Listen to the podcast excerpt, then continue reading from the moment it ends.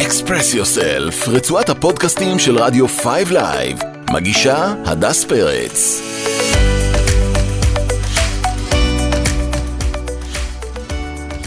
היי אוהד, היי הדס. מעניינים. לא רע, מה שלומך? טוב, לא שאתה אנונימי, אבל בכל זאת אני אציג אותך.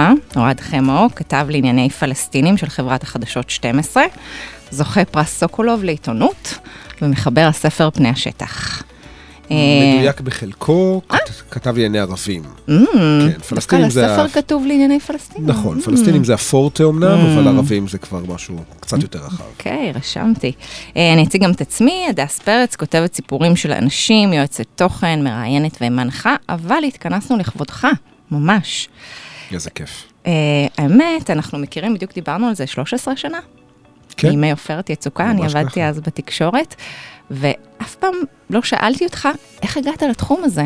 קמת בבוקר, פתאום, שאלת מה הנושא הכי מסובך, הכי קשה, הכי עם חלקים אפלים באזור, סכסוך ישראלי-פלסטיני, ואמרנו, ואמרת, יאללה, אני הולך לעבוד בזה? זה מצחיק שאת שואלת את זה, וזה קורה דווקא עכשיו. אתמול הייתה לי הרצאה, התנדבתי בבית הספר התיכון, סגרתי מעגל בליד"ה, למדתי בליד"ה בירושלים, אה, ובדיוק, אני עומד על הבמה, ואני מספר לתלמידים שבאותו מקום בדיוק אני קיבלתי את אוסלו, הסכם אוסלו. ואני זוכר, את יודעת, את... אה, מה זאת אומרת קיבלת את הסכם אסלו? זאת אומרת, הושיבו אותנו שכבה שלמה, אנחנו יושבים Mm. על הרצפה ורואים אה, בטלוויזיה בעצם את ההיסטוריה מתהווה, ואתה יודע שמשהו קורה, משהו דרמטי קורה. למדת שם. למדתי, כן, Mm. בבית הספר. הייתי תלמיד בכיתה י"ב, לדעתי, ב-94. אה, ואני אני, אני זוכר את זה, אני, המודעות הפוליטית שלי לא הייתה בשיאה, אני חייב לומר. זאת אומרת, הייתי מיני חיה פוליטית.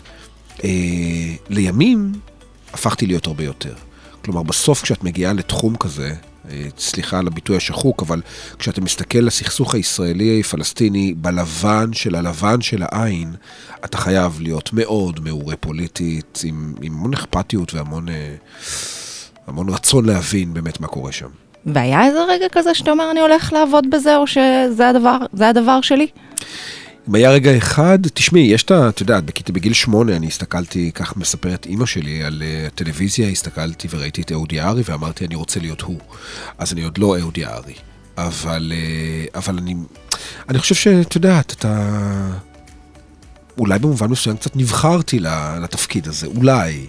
אה, היו לך סימנים שהראו לך את הדרך? כן, ונותן בהם סימנים, אז הסימן הראשון זה, את יודעת, סימן ראשון זה באמת אה, אה, עבר, הפכתי להיות אה, קשב בערוץ אחד, והיה לי ברור שזה זה, זה, זה מרתק, זה עולם מרגש, זה עולם אסור, זה פרי אסור, אתה נוגע בפרי האסור, אתה אוכל אותו, אתה לאט לאט נכנס לשם ואתה מבין שאתה יושב בנקודה, גם בזמן וגם נקודה פיזית שהיא באמת יוצאת דופן.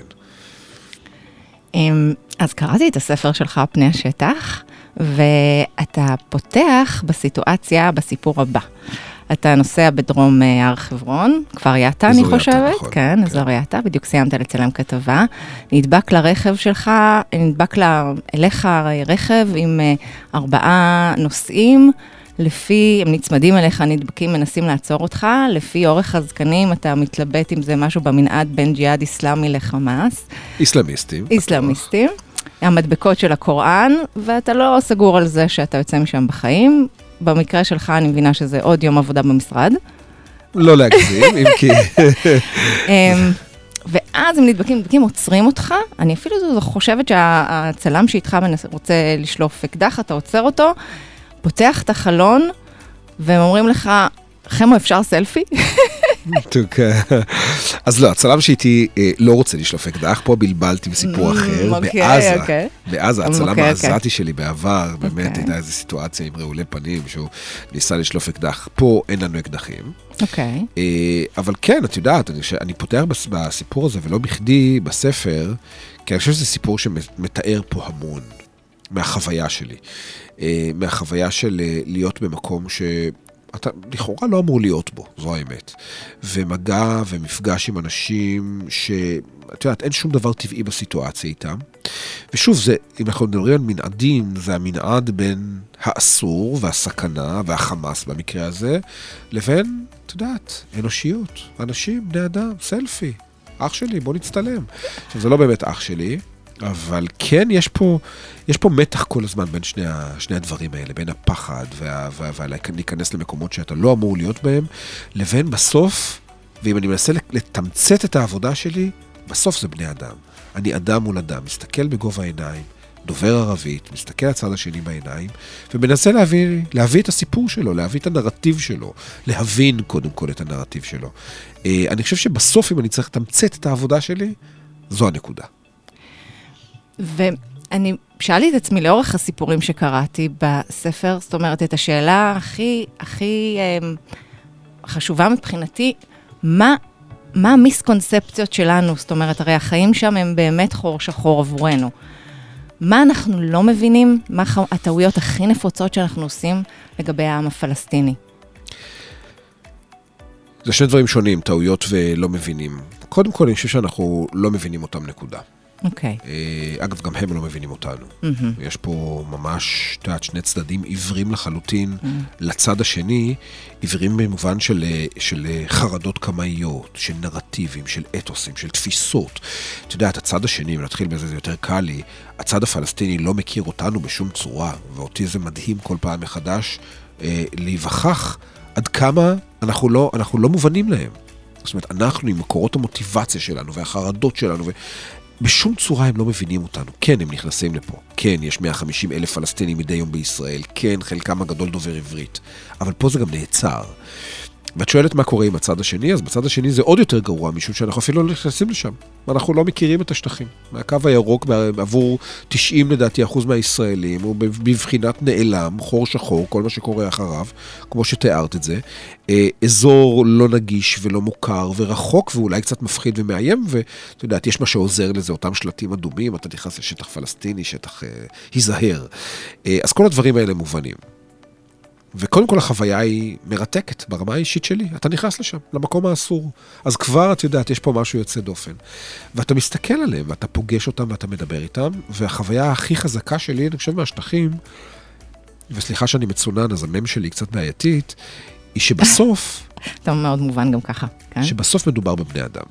עכשיו, לכאורה זה, את יודעת, זה קלישאה ואמירה בנאלית ומוכרת, זה לא. כשאתה נמצא במחנות פליטים, ואתה פוגש את האנשים האלה, ואתה מדבר איתם, ואתה מחבב, ואתה מתחבב, ואתה צוחק ואתה מצחיק, והם רעולי פנים, וחלקם חמושים, וחלקם זה, את יודעת, המטריה הכי מפחידה, הכי בעייתית, המטריה פאודה הארדקור. אה, אתה מבין שבסוף אלה בני אדם, כמוך. אה, ואני חושב שהעשייה הכי חשובה שלי, בסוף, המטרה, לא יודע אם המטרה, אבל העשייה, אם אני צריך לזקק את הקור, את הגרעין של העשייה שלי, בסוף, זה האנשה. בצד השני יש בני אדם. אה, חלקם לא אוהבים אותנו, חלקם אפילו שונאים אותנו, את יודעת, הבדלי תפיסות, הכל, הכל נכון, אבל זה בני אדם. בואו נתחיל מנקודת המוצא הזו. וחלק, אני חושב, מהאתגר הכי גדול שלנו כחברה ישראלית זה באמת הדמוניזציה שיש לצד השני, וזה קורה בשנת, ב-20 שנה האחרונות, בשני העשורים האחרונים, בעיקר בגלל האינתיפאדה השנייה, אבל לא מאשים פה אף אחד, אני אומר, זו תופעה סוציולוגית מאוד בעייתית, אה, ואפילו... וזה קורה בעיקר בצד השני כלפינו, דה-הומניזציה. זאת אומרת, אנחנו כמעט נתפסים לא בני אדם.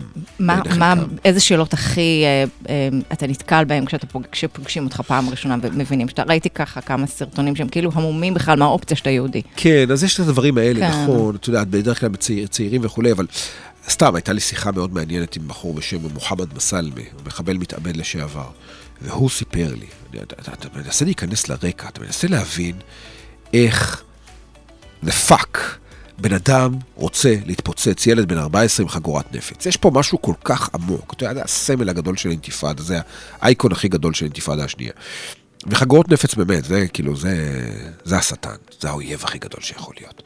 ואתה מנסה להיכנס למוח, אתה מנסה להיכנס לרגש, ללב, מה גובר, איזה תהליך עובר ילד בן 14 כדי לבוא, להתנדב, לדחוף, להתפוצץ בישראל. והדבר הכי בולט, שאני מקבל ממנו ומאחרים כל הזמן, ולאו דווקא מחבלים מתאבדים, זה אה, אינדוקטרינציה, זה חינוך של, של, של דה-הומניזציה. כלומר, אני, אני נמצא פה מול אויב שהוא כמעט לא, לא, לא אנושי, הוא לא הומני. ולכן זה לגיטימי והגיוני שאני אתפוצץ ואהרוג אותו. והרג את נשיו וילדיו וכולי וכולי. דה-הומניזציה. זה דרגה כל כך, לא יודע איך לקרוא לזה אפילו, אה, אה, דרגת חוסר מוסריות באמת הכי עמוקה שיכולה להיות. זה פשוט להפוך את האויב שלך ללא אנושי. לא רוצה להשוות את זה, את יודעת, להיסטוריה, אבל אנחנו מכירים מתי אירועים כאלה קרו. וכשאתה חודר ונכנס לעומק של הפסיכולוגיה של הדברים, אתה מבין שיש פה באמת אה, פערים תרבותיים מאוד מאוד מאוד גדולים. אנחנו לא הגענו לשם, ממש לא. אבל אני חושב שבשנים האחרונות גם החברה הישראלית צריכה להסתכל על עצמה ולהגיד, קורים פה תהליכים מאוד בעייתיים באופן שבו אנחנו רואים את הצד השני. כן. איך אתה מיישב, יש לך לא מעט סיפורים מרתקים, אפרופו, אני, הראשון שקופץ לי זה הזכריה זווידי והשווארמה. זכריה זווידי. זכריה. זווידי כן. והשווארמה. הפכת אותו לציוני, זכריה, כן. אחד מהנביאים. אבל כן, זה טוב שלא ניסיתי להגות את הג'יהאדיסטים למיניהם. יש, ו... יש איזה סיפור. מפורסם שלי, אני יודע, באחד מהערוצים שבהם עבדתי, אגב, עבדתי בשלושת הערוצים, כתב mm. שלושת הערוצים, באחד מהם באמת היה איזה מגיש נורא מוכר ומפורסם, שבא ו... דיבר על, זכ... על זכריה זבדי. אה.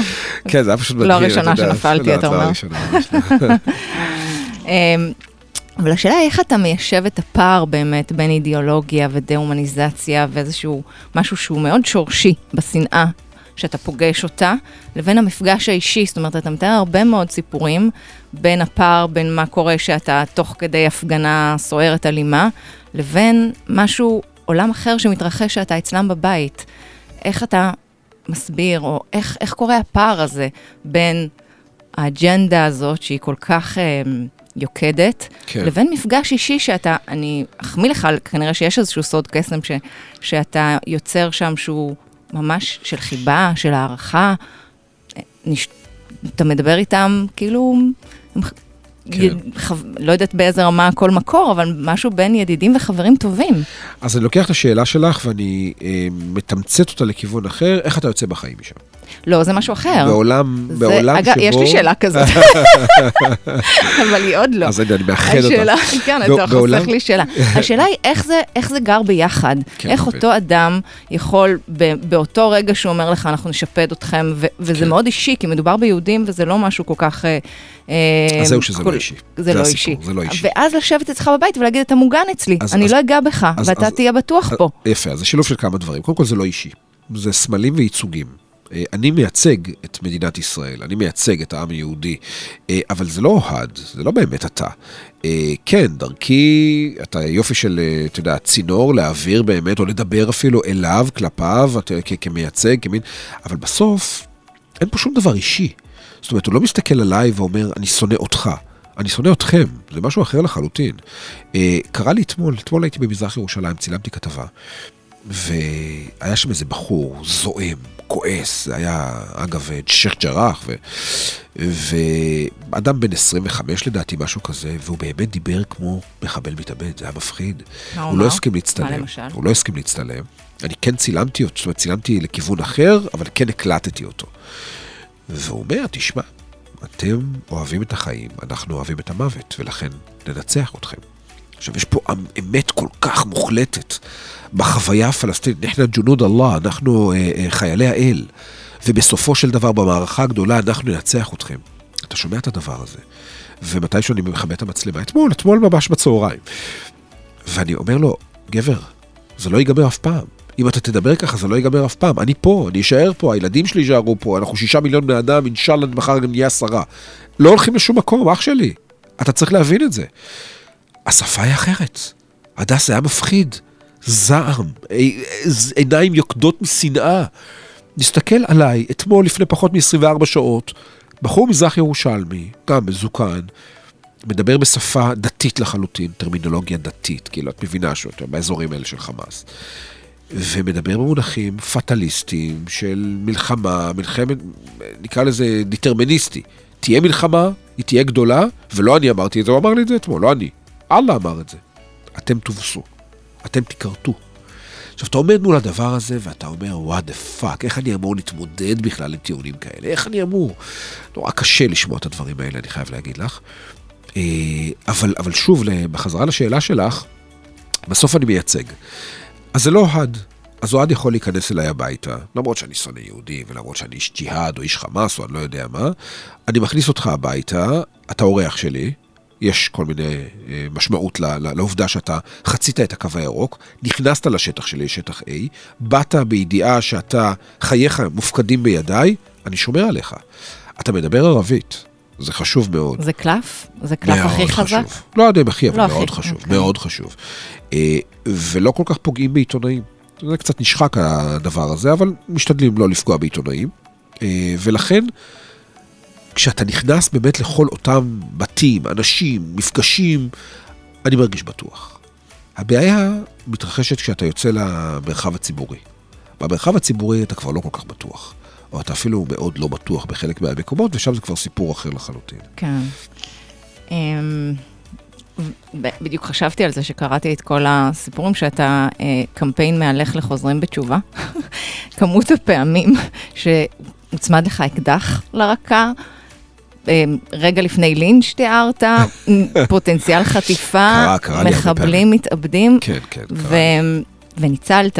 אני באמת אומרת שזה נשמע כמו איזה שמירה, אבל, אבל אני לא באה מהאגף הזה לישון, אני באה... אגב, אני חייב להגיד לך שהיום אני לא יודע איך הייתי מקבל, זאת אומרת, הפעם האחרונה שהצמידו לי אקדח לרקה, זה היה ברמאללה, לדעתי לפני חמש שנים, משהו כזה, מתכת קרה.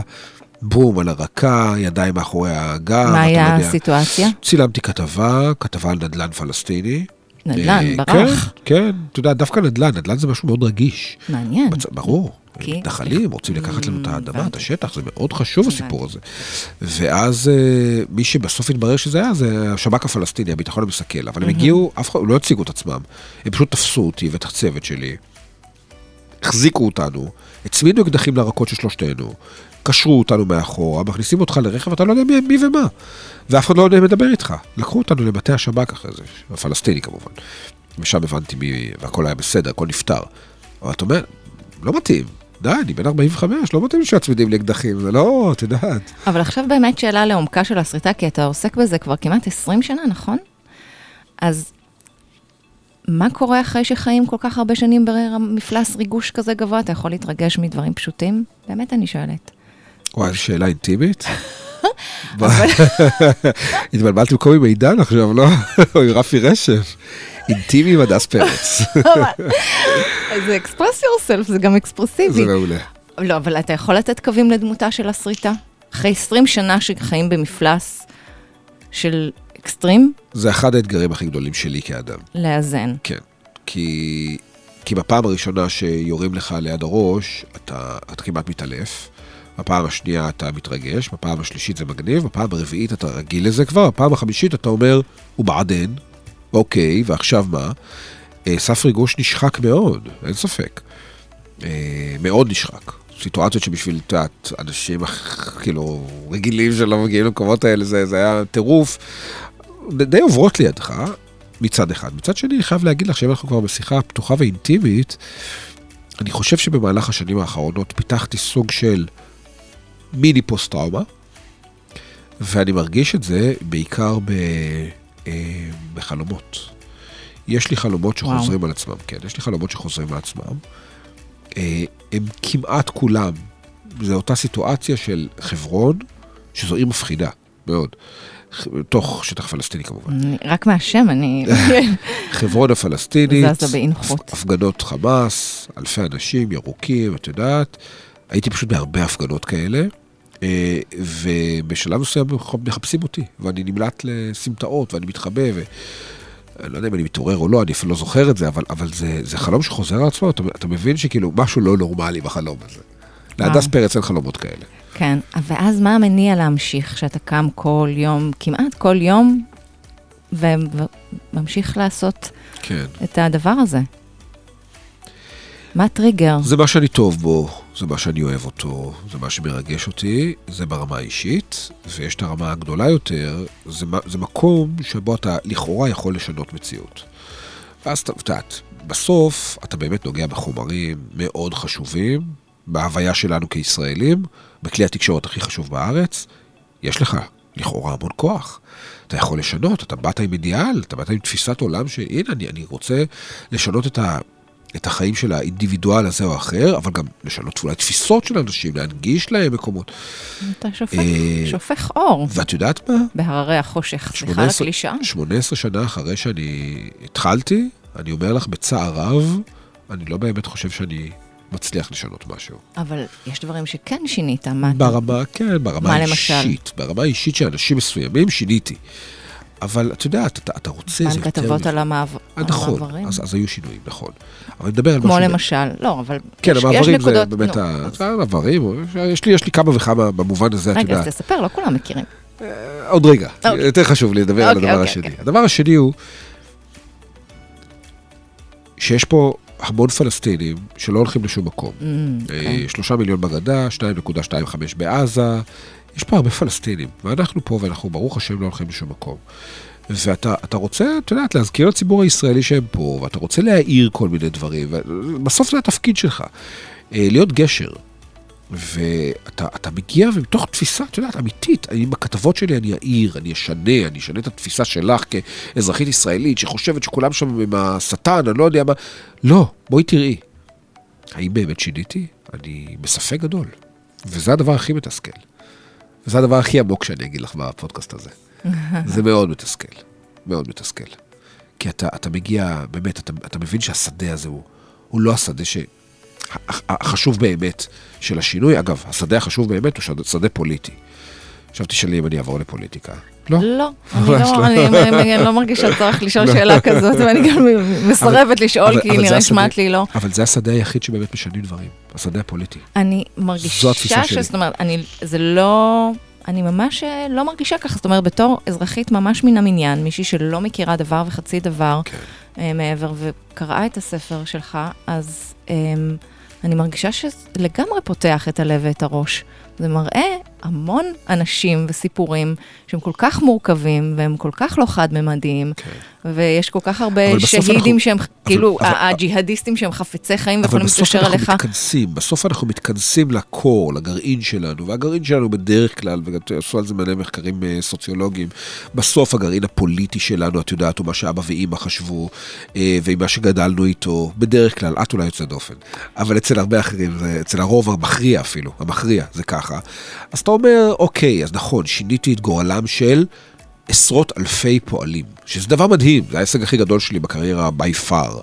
אה, פועלים שנכנסו דרך מעברים, קלנדיה וקבר רחל, מחסום 300, באמת סיטואציה איומה הייתה שם, עשיתי על זה סדרת כתבות מאוד חשובה, ובסוף הנה אה, ישראל השקיעה בזה והפכה את זה לטרמינל, היא החזירה את האנושיות למקום הזה. חשוב, סופר חשוב, אבל, אבל אני רוצה עוד יותר חשוב. אני באמת רוצה, זאת אומרת, זו הייתה השאיפה שלי שאני הגעתי לשם. לה- להטביע את, את טביעת האצבע שלי, לשים את חותמי על הסכסוך, על האופן שבו הוא ייפתר. ולהגיד לך שאני אני בדרך לשם? לא, לצערי לא. אולי זה קצת מגלומני אגב. אמ, אני לא יודעת מה זה, אני לא חושבת שאתה נגוע במגלומניה, אני באמת חושבת שזאת הגדרה מעניינת איך מגדירים שינוי. ושינוי, אם אתה אמ, בוחן אותו לאורך, אה, באופן כל כך רוחבי של שנות היסטוריה ומהפכים אה, הרי גורל, יכול להיות ששם, כאילו, זה, זה פשוט גם באמת חד ערכי בעצם להסתכל רק על השינוי, כמו האם פתרתי את הסכסוך הישראלי-פלסטיני, פתרתי, אבל, כן, אבל אני חושבת שאתה שופך הרבה מאוד אה, אור אחר. אה, במי שבא במגע עם ההרצאות שלך, עם הספר שלך או עם הכתבות שלך. אז פה אני מסכים. אוקיי, אז, אז בוא נסכים שיש... בהכנעה אני מסכים. יש סוג של שינוי, והוא לא חייב להיות אה, דטרמיניסטי, כי זה באמת אה, אה, כל כך מורכב. אה, שמעתי אבל אפרופו החלקים היותר מתסכלים, באמת אמירות אה, אופטימיות שלך, על אה, שאנחנו דוהרים לעבר אה, קיר לבנים, אנחנו חיים על זמן שאול. אתה רוצה להסביר למה אתה מתכוון? לטלטל את עולמנו המרופד פה, באולפן? כן. כן, טוב, בואו נדבר על, על, על, על החיים עצמם, כמו שאומר נתניהו. אה, והחיים עצמם הם עצובים בעיניי או מפחידים בעיניי, משום שאנחנו, כמו שאת תיארת את זה עכשיו, אה, להבנתי לפחות, אנחנו אה, חלק מהשיח הרדוד הישראלי, אנחנו בכלל לא מגיעים למצב לדבר על מה יקרה פה עוד 10 או 20 או 30 שנה. ואני חושב שמה שקורה פה זה תהליך אולטרה מסוכן, שבו אה, הפלסטינים בשנת 93 בחרו בשלום. בשנת 2000 הם בחרו במלחמה, והחל משנת 2005 הפלסטינים לא בוחרים. אבל הטרגדיה הגדולה שלנו היא שגם אנחנו לא בוחרים. ואנחנו נותנים לחיים להניע אותנו. ומה שקורה שבשטחים בעצם נוצרת מציאות אה, דו-לאומית, להבנתי. הקו הירוק אה, הולך ונמחק לו. המשמעות שלו הולכת ונמחית לה.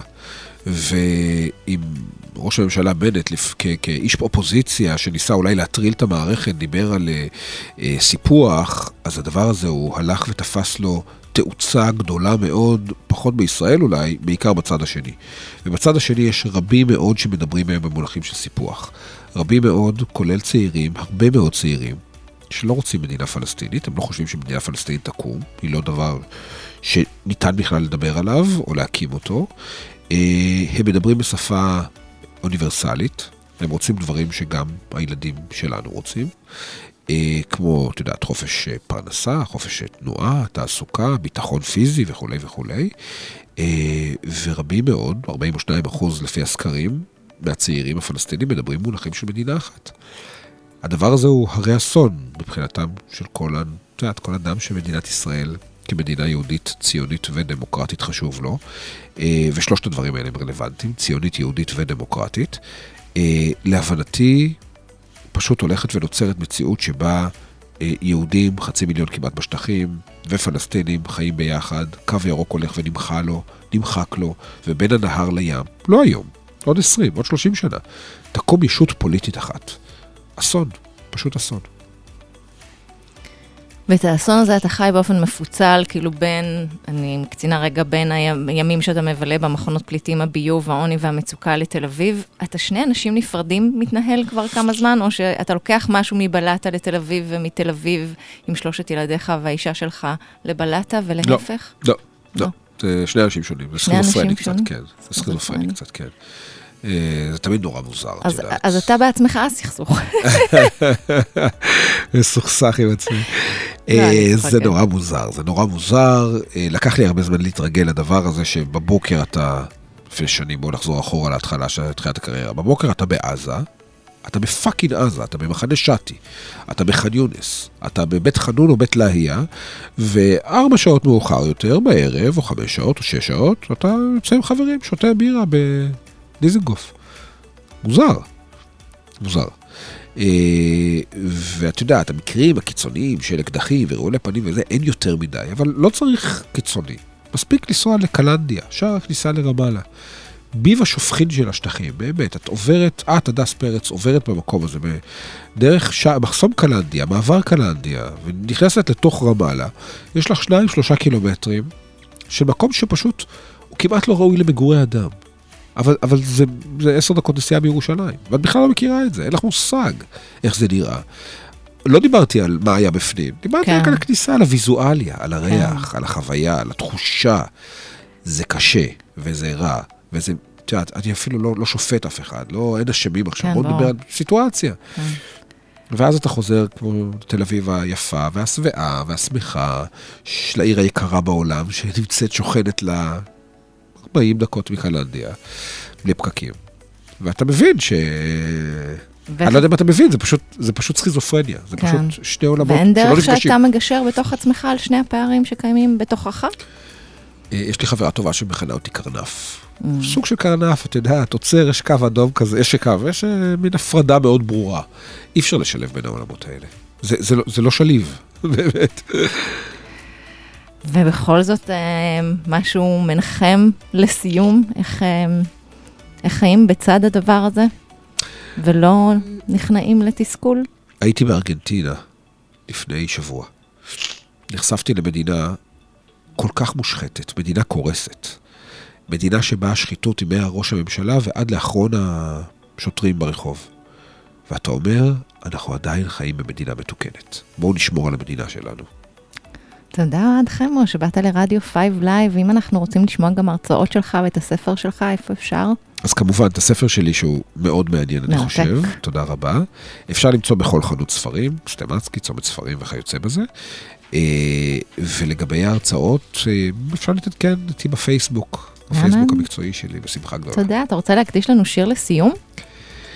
אה, כן, שיר, כן, כן, בהחלט. לא קלה דרכנו, של הבורגנים. במקרה. כן, אנחנו מדברים פה על, את יודעת, הסכסוך הישראלי-פלסטיני וכולי. מבחינתי השיר הזה, אה, ברמה, ברמת החוויה הרגשית, האישית שלי, מחזיר אותי לאינתיפאדה שנייה, ראשית אינתיפאדה שנייה, את יודעת, אני עדיין לא כתב, אבל אני בדרך להיות, אה, לא יודע, מפחיד ומאיים ועצוב. אז כן, אנחנו כבר לא שם, אנחנו במקום יותר טוב. אז הנה משהו אופטימי. איימן.